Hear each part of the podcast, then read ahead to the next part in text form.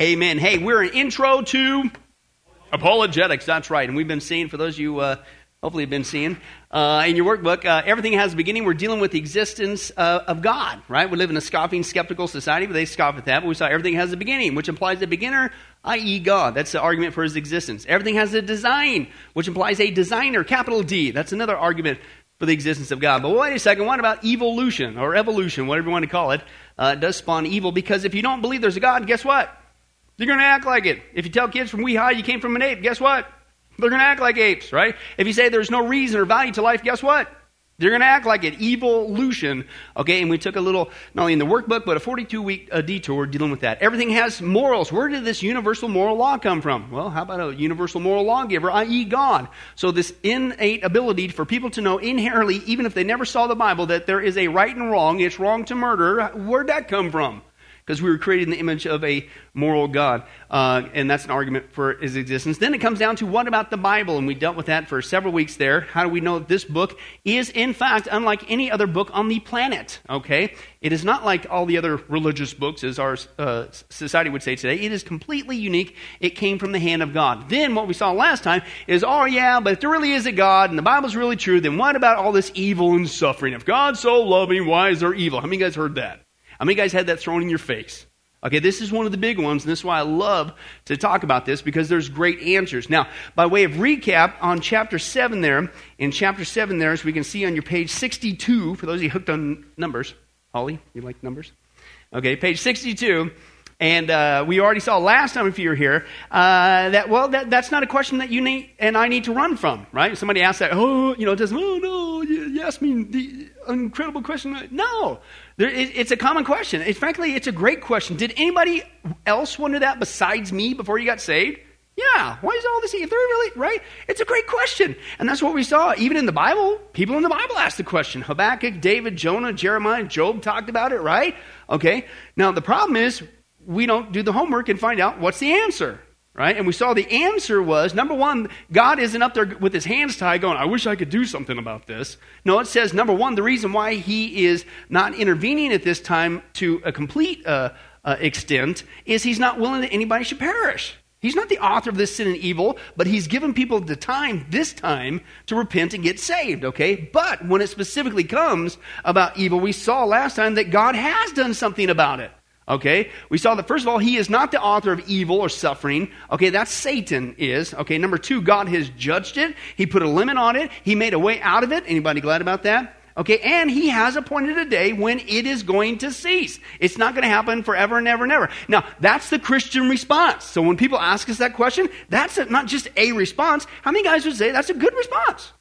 It's, it's, of course, it's good because it's biblical, but it's like, but it's a really satisfying, philosophically, emotionally answer, right? Now, as we saw last time, flip it around. When somebody comes to you, Christian, and asks you, well, what about evil and suffering? What about God? You can answer that. Okay, that's great. But don't forget to keep the conversation going. Oh, by the way, what's your answer?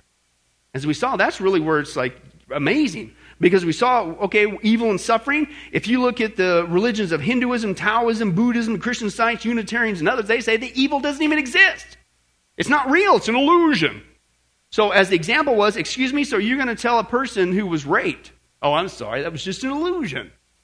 And I'm the one with the problem as a Christian? I can give you an answer, but what's your what? And that's really what they believe. Then we saw that that's a popular one amongst atheists. Well, if there is a God, that's the reason why I don't believe in God, because there's evil and suffering, blah, blah, blah.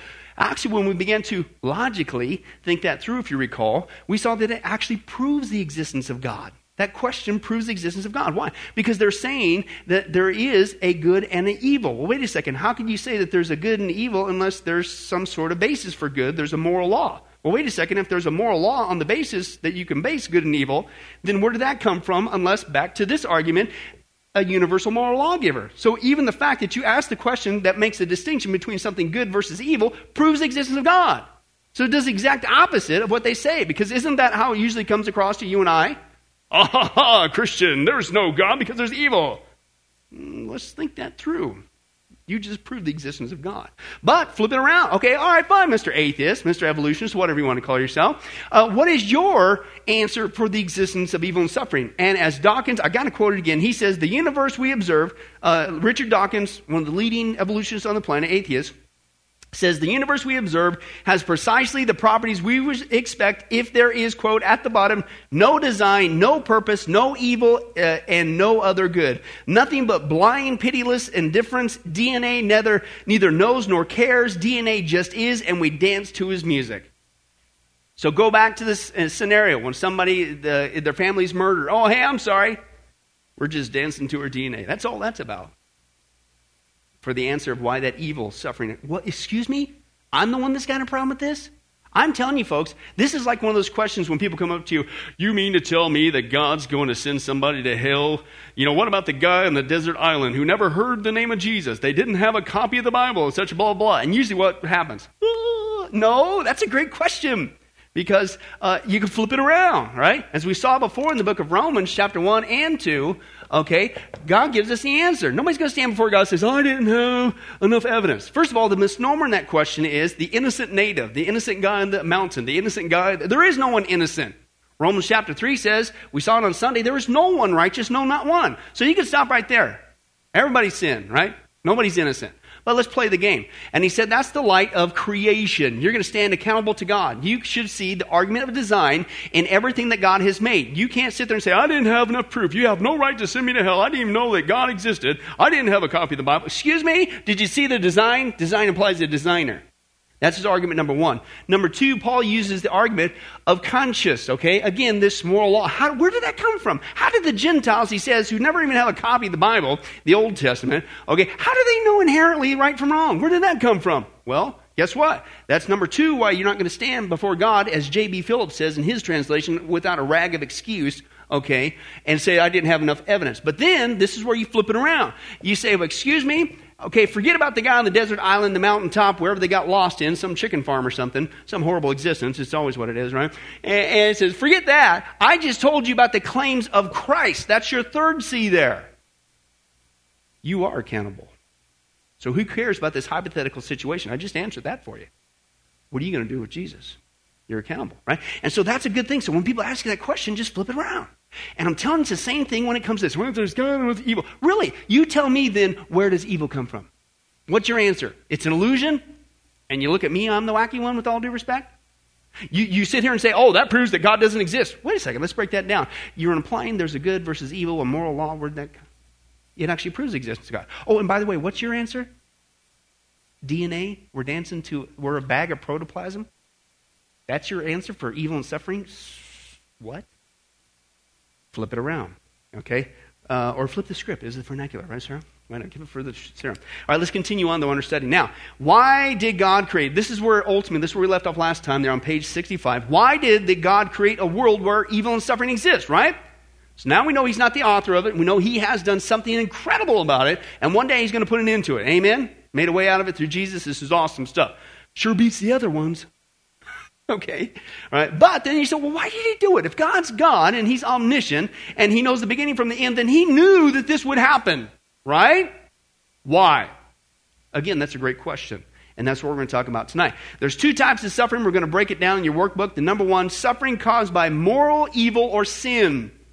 Moral evil or sin is your first blank there moral evil or sin okay that's just the sin nature that all of us are born with. We do not become sinners. We are born in sin as david clearly said in the old testament. Surely i was born in sin when i was conceived with my mother. Okay that's what happened. It's passed on from each person okay? You don't learn to sin. You're born in sin and sin unfortunately is as a result when you choose we'll see tonight lord willing when you choose not to love god that's where sin comes from. Okay, when you choose not to love God. Okay, number two, suffering also comes not only from what we do to each other because of the sin nature. As we saw before, what is sin? What's in the middle of sin? What's the letter? I, right? That's what it is. Me, myself, and I. I. It's what I want. I'm going to do this. It's the fall of Satan, Isaiah 14. I will ascend to heaven. I will be like God. I want to be Him. I want my way, my will, my, my, my. The number one virtue celebrated in our society is encouraging sin. No wonder it's out of control. Instead of, like we used to do in our school system, to think about God, to love God, to obey God with prayer, Bible, and Ten Commandments. How's that working out for you now that you ripped them out of the schools? Right?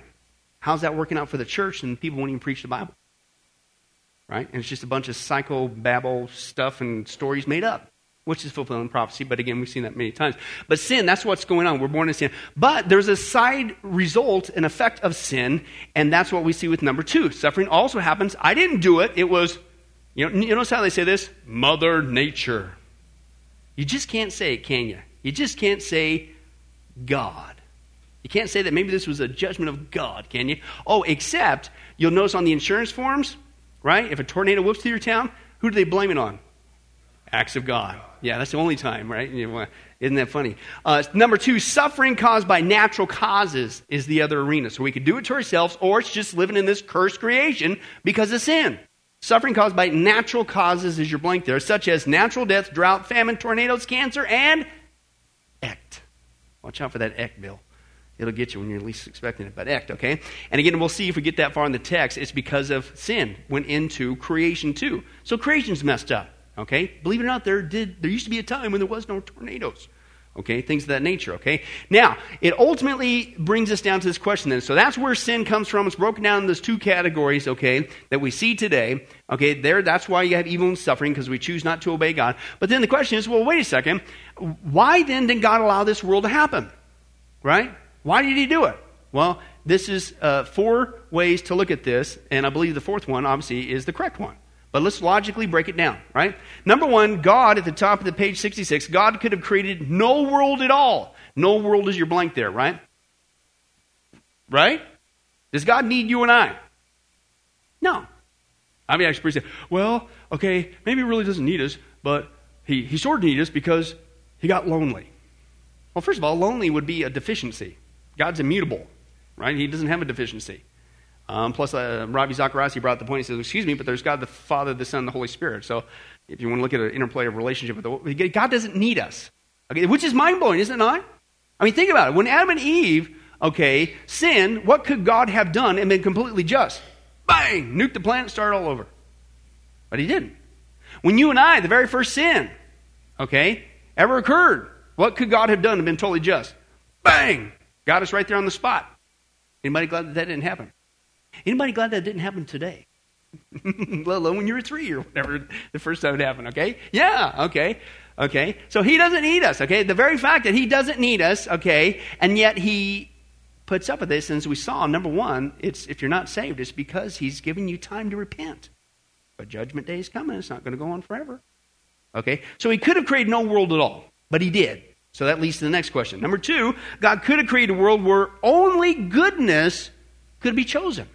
And once in a while, if you explore the conversation with people trying to say that God doesn't exist because there's evil and suffering, and why would He allow this world? Then they say, well, if He was so loving, then why, why did He allow it? Why didn't He just make only good things and people? And well, okay, let's break it down, right? If this type of world of suffering caused by moral evil or sin, uh, in this type of world, moral evil or sin would not exist. If He created that you, it was only good and could only do good, then that couldn't exist. But, okay, that's the payoff, right? Because it's only good. But here's the problem. Along with that, there would be no free choice. Is your blank there?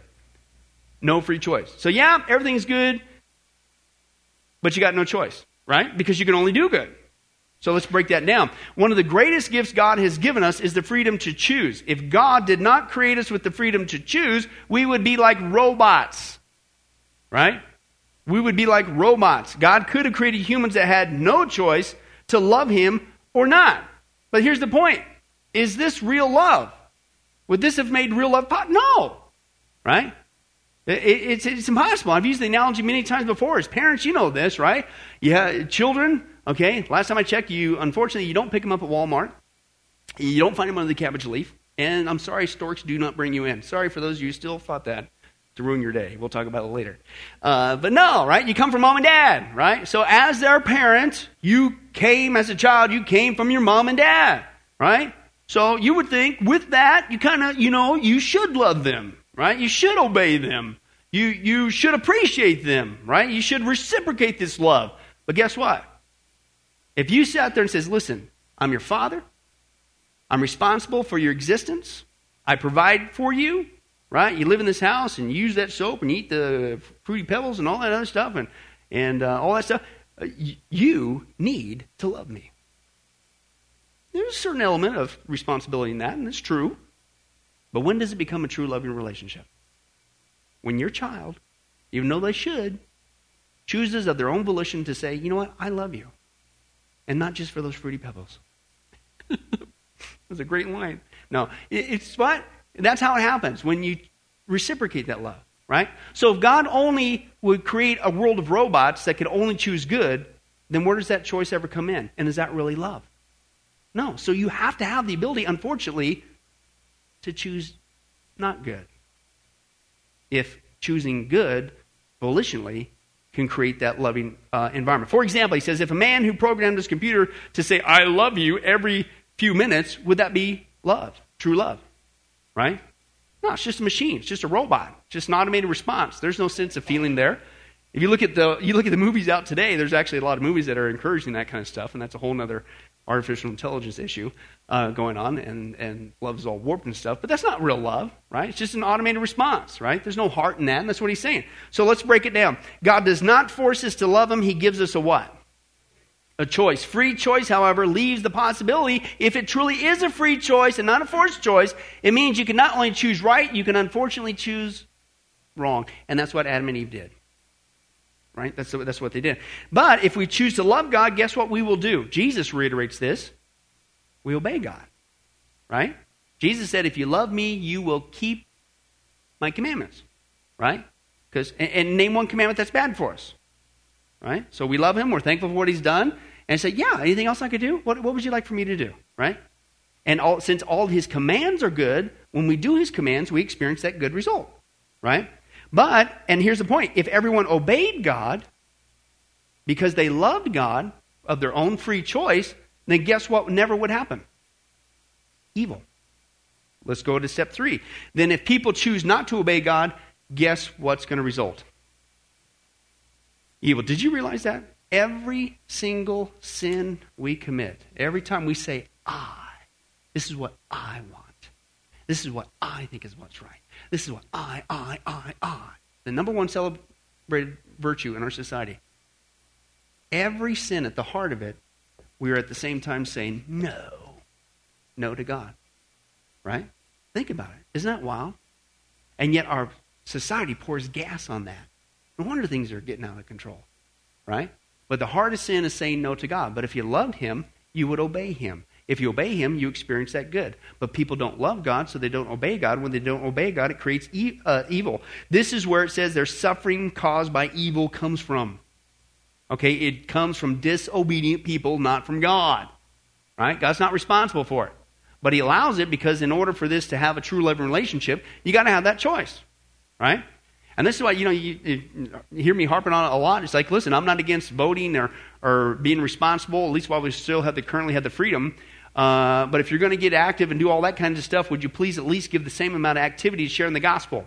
Because did you realize that no amount of laws can change a man's heart? Right? Okay? I don't, you can sit here and put this in front of a non Christian and make them read the Bible, but if they are not born again, they're not going to love Jesus. They're not going to obey him. Sorry, not going to work. Okay?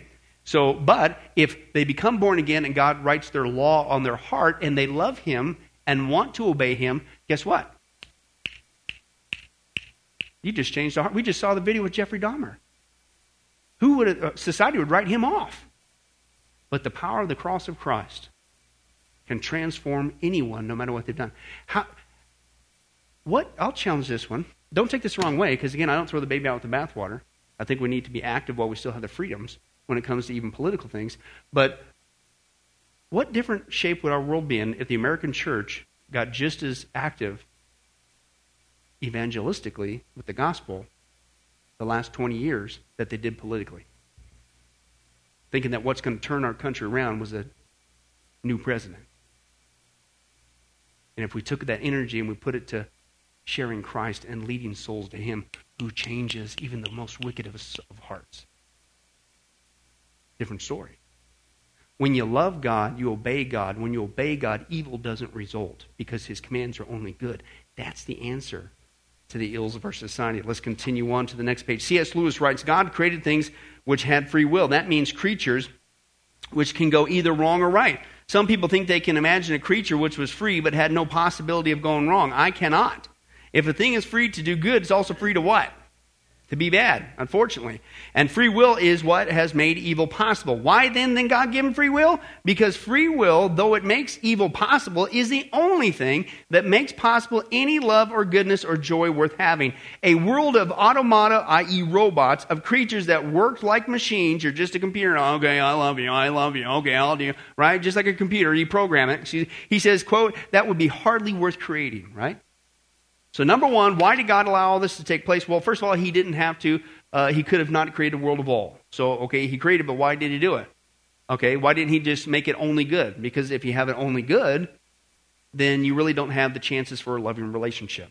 Make sense? Okay? But step two, let's kind of break it in half. That's why it started out. We busted this into two types of suffering not just moral evil sin from ourselves, but also from the sin, the junk of a cursed creation, right? Number three, God could have created a world where there was no such thing as suffering and uh, uh, uh, due to natural causes, right?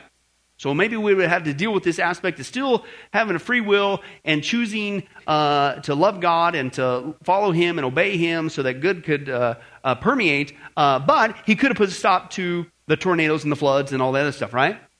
Well, again, let's remind ourselves where that comes from. According to the Bible, the original creation was very good right? Very good. Genesis 1. This implies there was no suffering due to natural causes in the beginning, right? That's why some people want to say that there was a whole world, you know, between Genesis 1 1 1 2 that was created there. And this is, explains where all the dinosaurs and where all the people and a whole different, some people say the whole different race of people and all this stuff and Satan's rebellion and all this stuff and happened. And well, wait a second. If that was true, first of all, that's death before Adam. Romans 5 says that death began with Adam, right, which is after uh, day six creation. Okay? But then if that was true, then why in the world is God saying that this is good, this is good, this is good, and, and this is very good? That's not good. A whole world being wiped out? Massive? What? Okay? But God said it was very good. Okay? Which means, guess what? None of that stuff occurred before. Okay? No tornadoes, no floods, none of that stuff. Okay? This implies that there was no suffering due to natural causes in the beginning. Genesis 3 describes how Adam and Eve used their free will. Is your blank there? free will to disobey God and introduce sin in the world. That's where it came from. People, I can't believe God would create a place like this. This is horrible. God didn't create this place like this. He created paradise. It's the messed up version because of sin. And this is what, you know, I was uh, doing an interview this morning. We were talking about the, the millennial kingdom and stuff of that nature. It's like, man, we, we, we forget that Jesus didn't save us for this. This is the messed up version. This is not paradise. God saved us. Jesus is coming back to get us, and where we're heading is going to be awesome. But if you never hear about that, then you have a tendency to act like this is the only place, right? And you start living for this world and the things of this world, right? But this is the messed up version, right? And, and, and not just with sin and tornadoes and stuff. This is after the whole worldwide flood's gone through and messed it up. Which makes you wonder, wow, what, what was it like in the Garden of Eden? How awesome that was. And, you know, and it adds more to the sting of what Adam and Eve did and their choice to give it all up. Because even in this messed up version, we still find beauty. Oh, look at the mountains with the sunset. What? This is a garbage can, man, compared to what it used to be like. Okay? But that's where it came from. Free will, disobey God, and introduce sin into the world. Now we live in a fallen world where, because of sin, even the ground is cursed, right? As he told Adam, hey, guess what? You're going to have to start working now. It ain't going to come easy. You're going to have to work the ground. You got thorns and thistles. You're going to have to work at it, right? And they're going to get in your way, right? Uh, because of sin, we are subject to suffering due to natural causes that would not have occurred had humans not rebelled, is your next blank there, rebelled against God. So when somebody comes up to you, yeah, what kind of a plan is this? God's so wonderful. What kind of a piece of junk? Hey, God didn't junk this place up. We did. Adam and Eve sinned. Okay, so that's another answer to that. But Romans 8 gives us the answer. The Bible says, I consider that our present sufferings are not worth comparing with the glory that will be revealed in us. The creation waits in eager expectation for the sons of God to be revealed. Right? Uh, for the creation was subjected to frustration, not by its own choice. Who chose to put this into the world? By their doing. Adam. Right? It was Adam's choice to sin right? But by the will of the one who subjected it, in hope that the creation itself will be liberated from its bondage to decay and brought into the glorious freedom of the children of God. We know that the whole creation has been groaning, oh man, as in the pains of childbirth right on up to the present time. So when's that liberation going to occur? Millennial kingdom. Right? We talked about that many times before. Millennial kingdom, it's not just that Jesus Christ rules and reigns from Jerusalem. Yay! Right? It's awesome, right? It's not just the Jews and Gentiles, which is everybody on the planet. Because if you're not a Jew, you're a Gentile. For those of you're wondering. How many guys are Gentile here tonight? Well, the rest of y'all should have. But anyway, that's right. Anyway, I don't think there's any Jewish descent in here. But anyway, so yeah, okay, so that's the whole plan. The whole plan is going to be worshiping together. What a praise service that's going to be.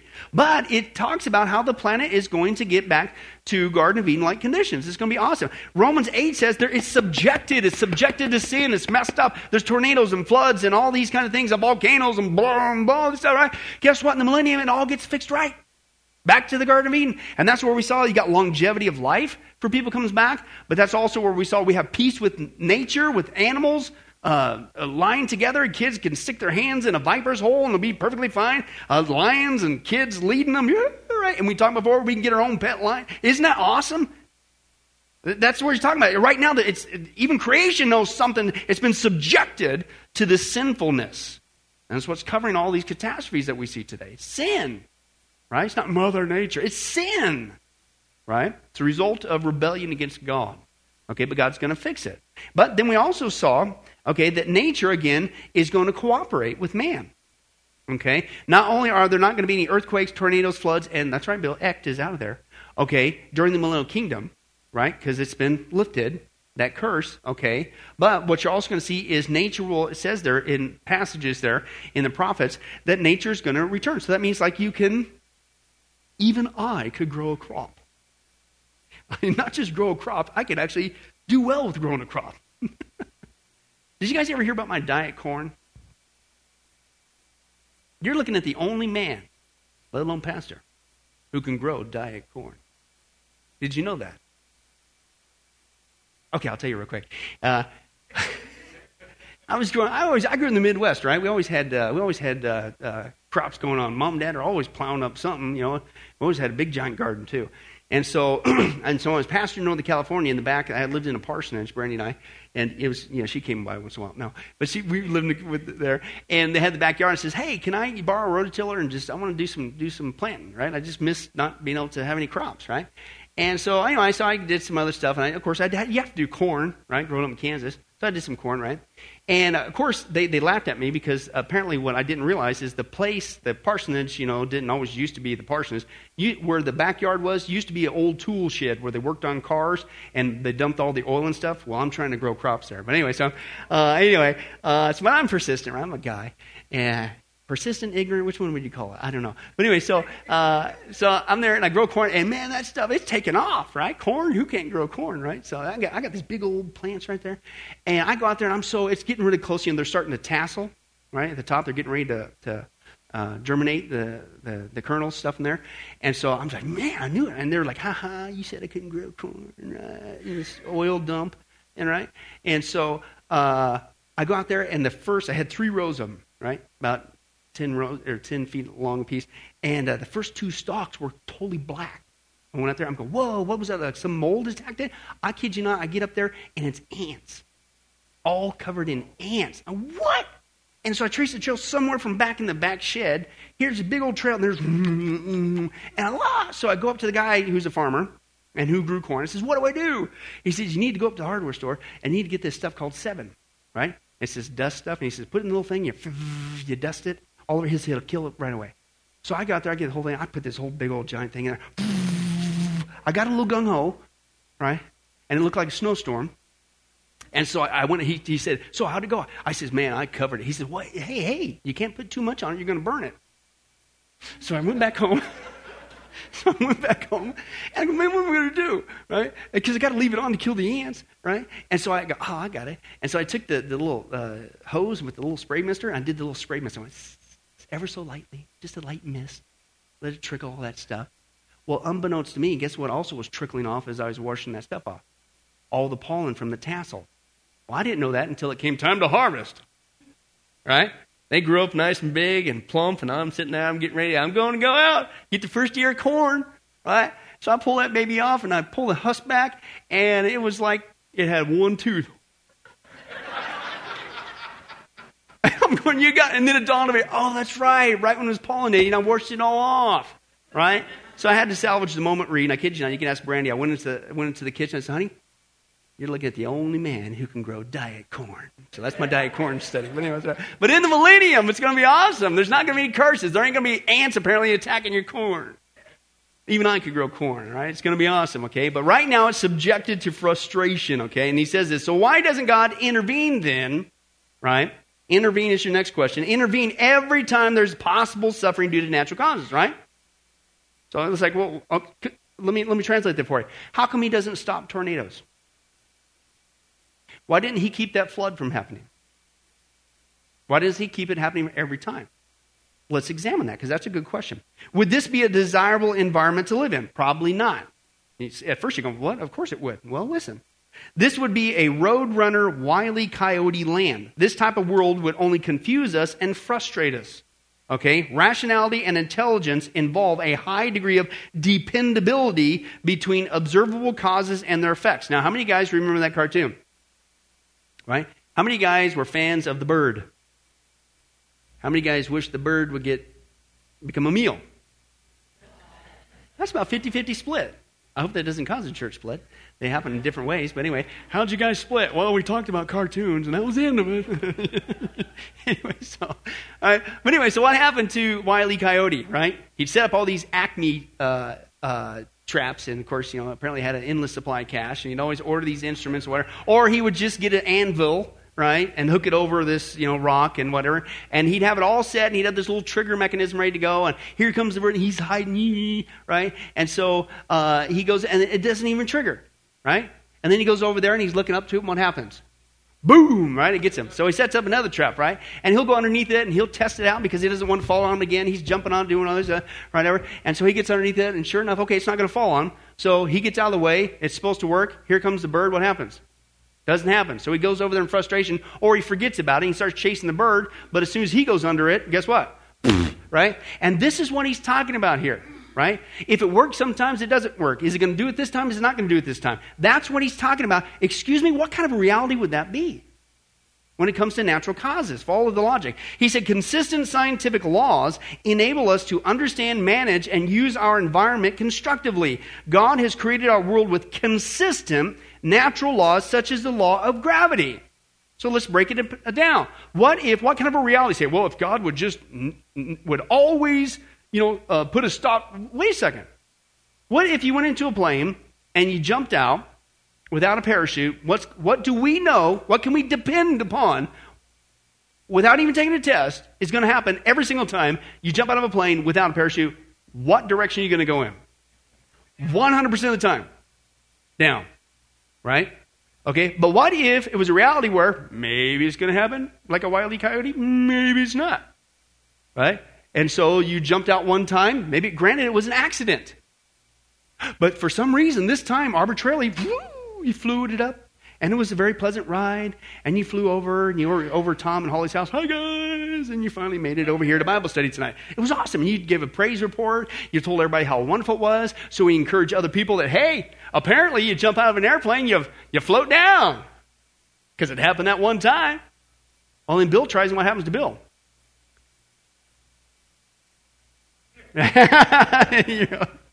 right? Well, we're praying about, you know, he's in the hospital and need, to, you know, whatever. Uh, but uh, excuse me. So, but but but then, so one minute it happens, one minute it doesn't. I mean, how could you build a reality on that? Right, and that's what he's saying. Right, God has given us consistent natural laws that you can depend upon because when you go out of an airplane, it's going to happen every single time. I don't care what you do without a parachute. Right, it's going to happen. You can build, which means, guess what? You don't even think about ever once jumping out without a parachute. Right unless you want to die, which is not a good thing, right? So that's actually for our good, that you can depend upon these natural things that happen every single time. But if it was willy nilly, maybe it is, maybe it's not. Is it going to fall on me? Is it not? That's not a good reality. It sounds good, but you put it to the test and it's not. These natural laws help us to survive. In a world where there is no consistent laws of nature, we would never grow in our understanding of it. However, uh, we would never be able to use these laws for our good or pleasure. However, sometimes these natural laws can bring about suffering and pain. But again, that's a side effect of being able to have these dependable uh, results uh, with that as well. And again, as we saw before, not all pain is bad. Did you know that?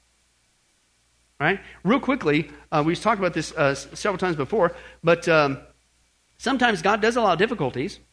Okay, it could be from a natural event.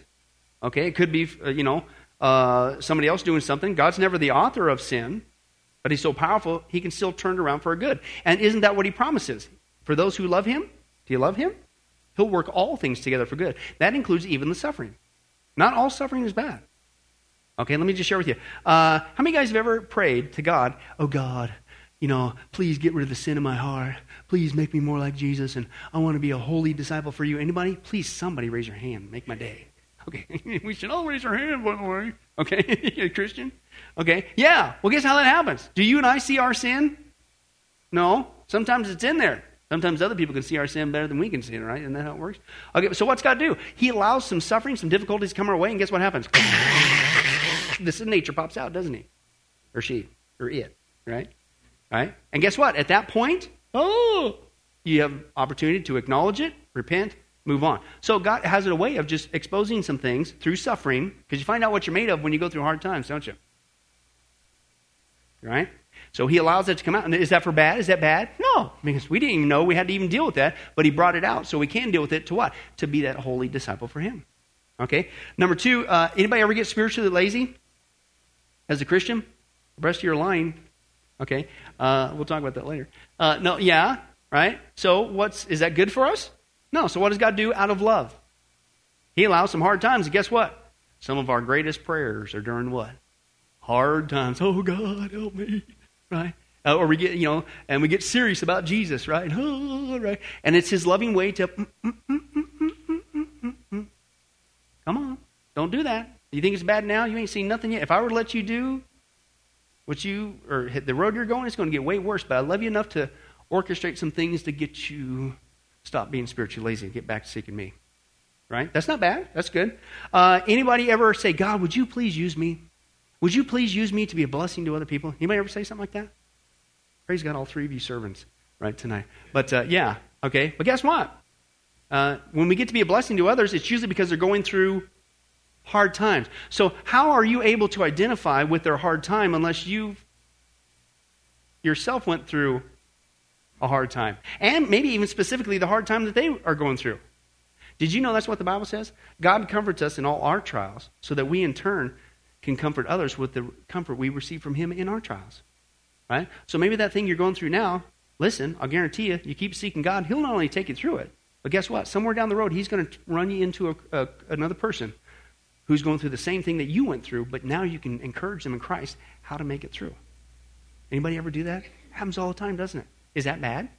No, that's great stuff. So, not all suffering or pain uh, is bad. How many guys have ever asked to uh, uh, be more like Jesus? I want to be more like Jesus. Oh, I just want to be like, right? Okay, praise God. At least most of the hands went up. Okay. Well, guess what? We all know that when Jesus came here on earth, uh, and he's, we're supposed to follow Jesus, right? Be a follower of Jesus. Follow me, right? You want to be my disciple, follow me, right? Uh, he said, pick up your Cadillac and follow me. Uh, pick up your cushy lifestyle and follow me. No, no, uh, pick up all your. No, what did he say? Your cross. What's the cross? Instrument of suffering and death, right? Okay.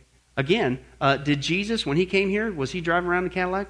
And everybody loved him, right? Everywhere he went, it was just like following an ice cream truck. And everybody just did, What do you want, Jesus? We're here for you. Are you kidding me? Did Jesus suffer, is my point? You want to be like Jesus? Some of the most powerful lessons you will learn as a Christian, I'm convinced, are in the crucible of suffering. It's not bad.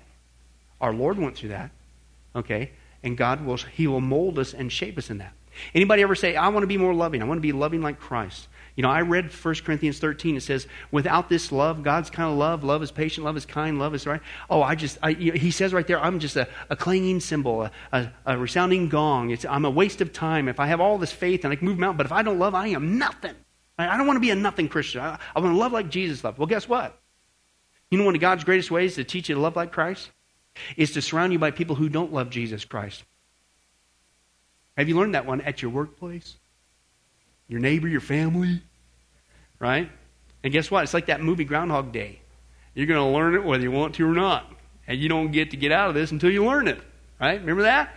And it's the same thing. Right? It's not just God's trying to ruin your day, but He's using that as an instance love like me. Love like me. Anybody glad that Jesus loved you when you were a stinker? Right? Okay. Hey, he wants us to love other people in his name too. Right? And so that's not a bad thing. That's a good thing. Uh, real quick, uh, to build your faith. Right? How do, you, how do you build your faith? You read a verse and it's all over you. No. You stretch your faith. In order to stretch your faith, that means you're going to go through a time when you need faith. And typically a hard time when maybe you don't have the answers, you don't know how it's going to work, right? But you trust God, and that stretches your faith.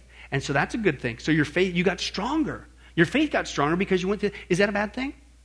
No. Hey, anybody ever say, God, would you please lead me where I need to go? Would you lead me where I need to go, God? Well, guess what he does? What he does is he, he, he this is awesome. You should have been there. He actually sent this satellite signal into my GPS on my car. It was awesome. And I knew it was from God because as soon as it hit my GPS, it made that angel noise.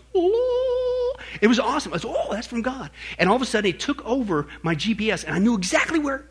Yeah, it doesn't work that way, does it? Right? So oftentimes, uh, God, He will allow circumstances to come, and sometimes they're hard circumstances because we're going down the wrong road. And we'll get, uh, no, I think I'll go this way. Right? Or then you start and you start going this, oh, and then but he'll use circumstances, even challenges, to get you steered where you want to go. And then when you get there, of course, what do you what do you do? Hindsight's twenty twenty. Oh, okay, that makes sense now, right? And so you got to trust God when He's steering you. That hey, listen, He's He's doesn't mean he, he knows what He's doing. I just need to stand on His word. He's working all things together for good. Yeah, this is painful, but you know what? He's steering me into something really cool, right? Now, any one of those was that a bad thing? Oh, and by the way, I'll just share this one and we'll move on and close out the chapter, Lord willing. Um, if you're not a Christian, he'll use suffering to get you saved. How many guys came to Jesus Christ because you went through some hard times? And he used that to get your attention. Because wouldn't it be great? Wouldn't it be great if we all responded to the gospel by God's kindness? It unfortunately usually doesn't work that way, does it? So, out of love, because God sees what we won't admit, the penalty of death is hell. That apart from Christ, we're headed to hell. So he loves us enough that, you know, I'm going to, I got, I got to get their attention.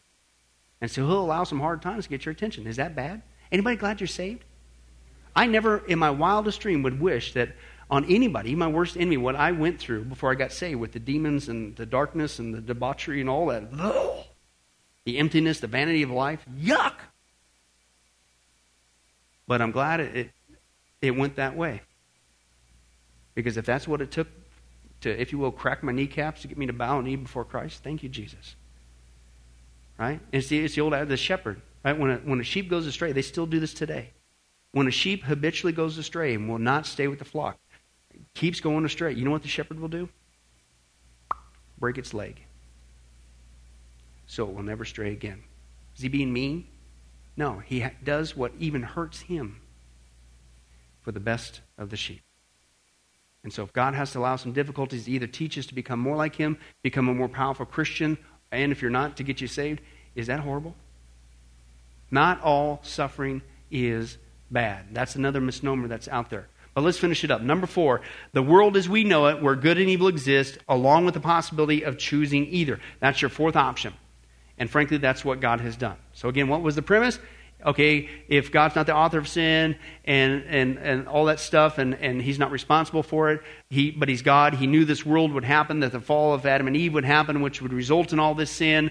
Why did He do it? Well, it's because this is the best possible world scenario, believe it or not. And again, flip it around. What's your answer? Atheist, Hinduist, with all due respect? But this is the best possible scenario to have a loving relationship with God, which I still hope never gets old for you or for me. To have a personal relationship right now with the creator of the universe. If that doesn't blow your mind every day when you get up, you're backsliding. I'm sorry. It's the most profound, amazing truth. Okay? But he says this if God's intention was to produce an environment where humans could exercise their love for God, that's your blank there, their love for God and love for each other, then guess what? This is your best world for that. Right? This world is equipped for that. If God's intention was to produce an environment where humans could develop character and exercise their rational, ethical, intellectual, spiritual, and moral sensibilities, then this world is the best possibility for that. This world suits that purpose. In the final analysis of the four worlds described, ours is the only one where true love is possible. Right? You have to have that choice. This world is the best way, is your blank there? This world is the best way to the best world the best way to the best world. If God is uh, to both preserve freedom and defeat evil, then this type of world is the best way to do it. Freedom is preserved in that each person makes his or her own free choice, your final blank there, free choice to determine their destiny. Now think about that. Who sends who to hell? Who makes the choice? God puts before you heaven or hell. You deserve this, but I love you, and I want you to have this. And I did it all for you. For God so loved the world, He gave His Son. But God still honors free will today, doesn't He? And if you choose to reject His mercy and His gift, you chose yourself to go to hell. Isn't that wild? You think that's hard? Well, if you're going to have a world where true love is possible, it's all part of the equation. Okay? And that's what he says. Evil is overcome in that once those who reject God are separated from others, the decisions of all are honored and made permanent. And that's the issue. And again, I, I hope that God will equip us uh, even tonight with these studies because that's what it's all about to give a defense for the hope that lies within us. Right? The gospel means good news. This is good news. That we have the privilege to let other people know that, listen, I agree with you. There is evil and suffering, but there is an answer. Okay? And, and most importantly, there's a way out of this mess. Okay? And that God is creating the best possible world to have a loving relationship with, with Him, and He's done it all. And all you have to do is choose to say yes. How? Is that a bad message? No. But I think he, even this question, if we get equipped correctly, we can easily flip it around and not only give a defense for this, but it's a great way to share the gospel. Because ultimately, uh, evil will continue uh, forever in the lake of fire. And you don't want that. Amen? So let's get out there and let's tell people about diet corn. No, tell them about the gospel. Right? That's much more important. But uh, let's go ahead and let's pray. Well, hi, this is Billy Crone of Get Life Ministries, and I hope you were blessed with this study. But in closing, let me ask you one final question. If you were to die today, are you sure that you go to heaven and not hell? Before you answer that, let me share a couple things that the Bible says. Did you know that the Bible says that God is holy and that we are not? And the wages of our sin or unholiness is death? In other words, we deserve to die and go straight to hell and be separated from God for all eternity. This is the great cosmic dilemma. God, who is holy and we are not, how can we have a relationship with Him? The two will never mix. Now, to make matters worse, we don't even want to admit this, even though God already knows He's God. And so God, out of love, gave us something called the Ten Commandments. The Ten Commandments were not something to just memorize or stick on your wall to give the appearance of being a religious person. The Ten Commandments were God's divine x ray, if you will, into our heart and soul to reveal this truth that we need to admit. And that is this that God is holy and that we are not. We are disqualified for heaven. So let's take a look at that divine x ray that God's trying to get us to realize. Uh, the, the Ten Commandments, the, the ninth one says, You shall not bear false witness. That's lying. Okay? How many guys have ever told a lie? Raise your hand. Okay? Well, if you didn't raise your hand, you just did. You just told a lie because we've all done that. Well, that makes us a liar. The, another Ten Commandment says that you shall not steal. Don't ever take anything without permission. How many of you guys uh, have ever done that? Well, you guys already said you're a bunch of liars. All of our hands should have went up on that one. If we're being honest, God already knows. Folks, we've all taken something. We've stolen something, right? That makes us a thief. Another Ten Commandments says that you shall not use the Lord's name in vain. He's not just holy, even His name is holy. Hey, folks, let's be honest. If you can believe it, even the name of Jesus Christ uh, has been turned into a common cuss word. Well, the Bible says that's a sin of blasphemy. Now we're a, a blasphemer. The Bible says you shall not commit adultery. And Jesus said, here's his standard. Uh, uh, even if you look at another person with lust in your eye, you committed adultery in your heart. Wow, so now we're an adulterer. The Bible says you shall not murder. And you might think, well, hey, at least I haven't done that one. Really? Again, the Bible says that the sin of hatred, wishing somebody was dead, okay, that, that's the same thing. Uh, it's akin to the sin of murder. It's just you pulled the trigger in your heart, but God sees the heart. Hey, folks, that's just five out of 10. How are you doing? You still think you're going to get to heaven on your own? You still think that you're qualified, that you're holy like God, and you could bridge the gap and have a relationship with Him forever? I don't think so. I mean, what did we just see? You're going to stand before God, and so am I. We all are. And we're going to have to give an account for who we are. Hey, hey God, let me in. Uh, I, am a, I'm a liar. I, am a thief. I'm a blasphemer. I'm an adulterer. I'm a murderer. And the scripture is very clear, folks. Such people as these will not inherit the kingdom of God. We're in trouble. But, folks, here's the good news. The Bible says that if we would just admit that, that's the first step to admit that God is holy, that I'm not, I'm disqualified for heaven, I need a Savior. If we would admit that and then ask for the Savior to save us. That, that's what God was doing with Jesus. God gave us His Son, Jesus Christ. He took the death penalty in our place so that we could be completely forgiven of everything we've ever done and be made holy through Jesus so that we can now have a relationship with God both here and now and forever in heaven. We can become qualified. The, the word that the Bible uses is a word called pardon. That God is willing to pardon us of all of our sins and crimes that we've committed against Him and disqualified us, that disqualified us for heaven. Right? And we've actually seen this work in real life. Uh, for instance, uh, there's been people who have committed crimes, gone to court, the gavel's been passed. The judge has said, hey, listen, we all know you're guilty. Uh, you even admit you're guilty. And uh, for your crimes, you're going to not just jail, you're going to uh, await in jail to go to the death penalty. And did you know that there actually is a way that somebody could get off of death row? It's called a pardon. The one in the authority, the governor, can grant what's called a pardon for that person's crimes, and they literally can go free.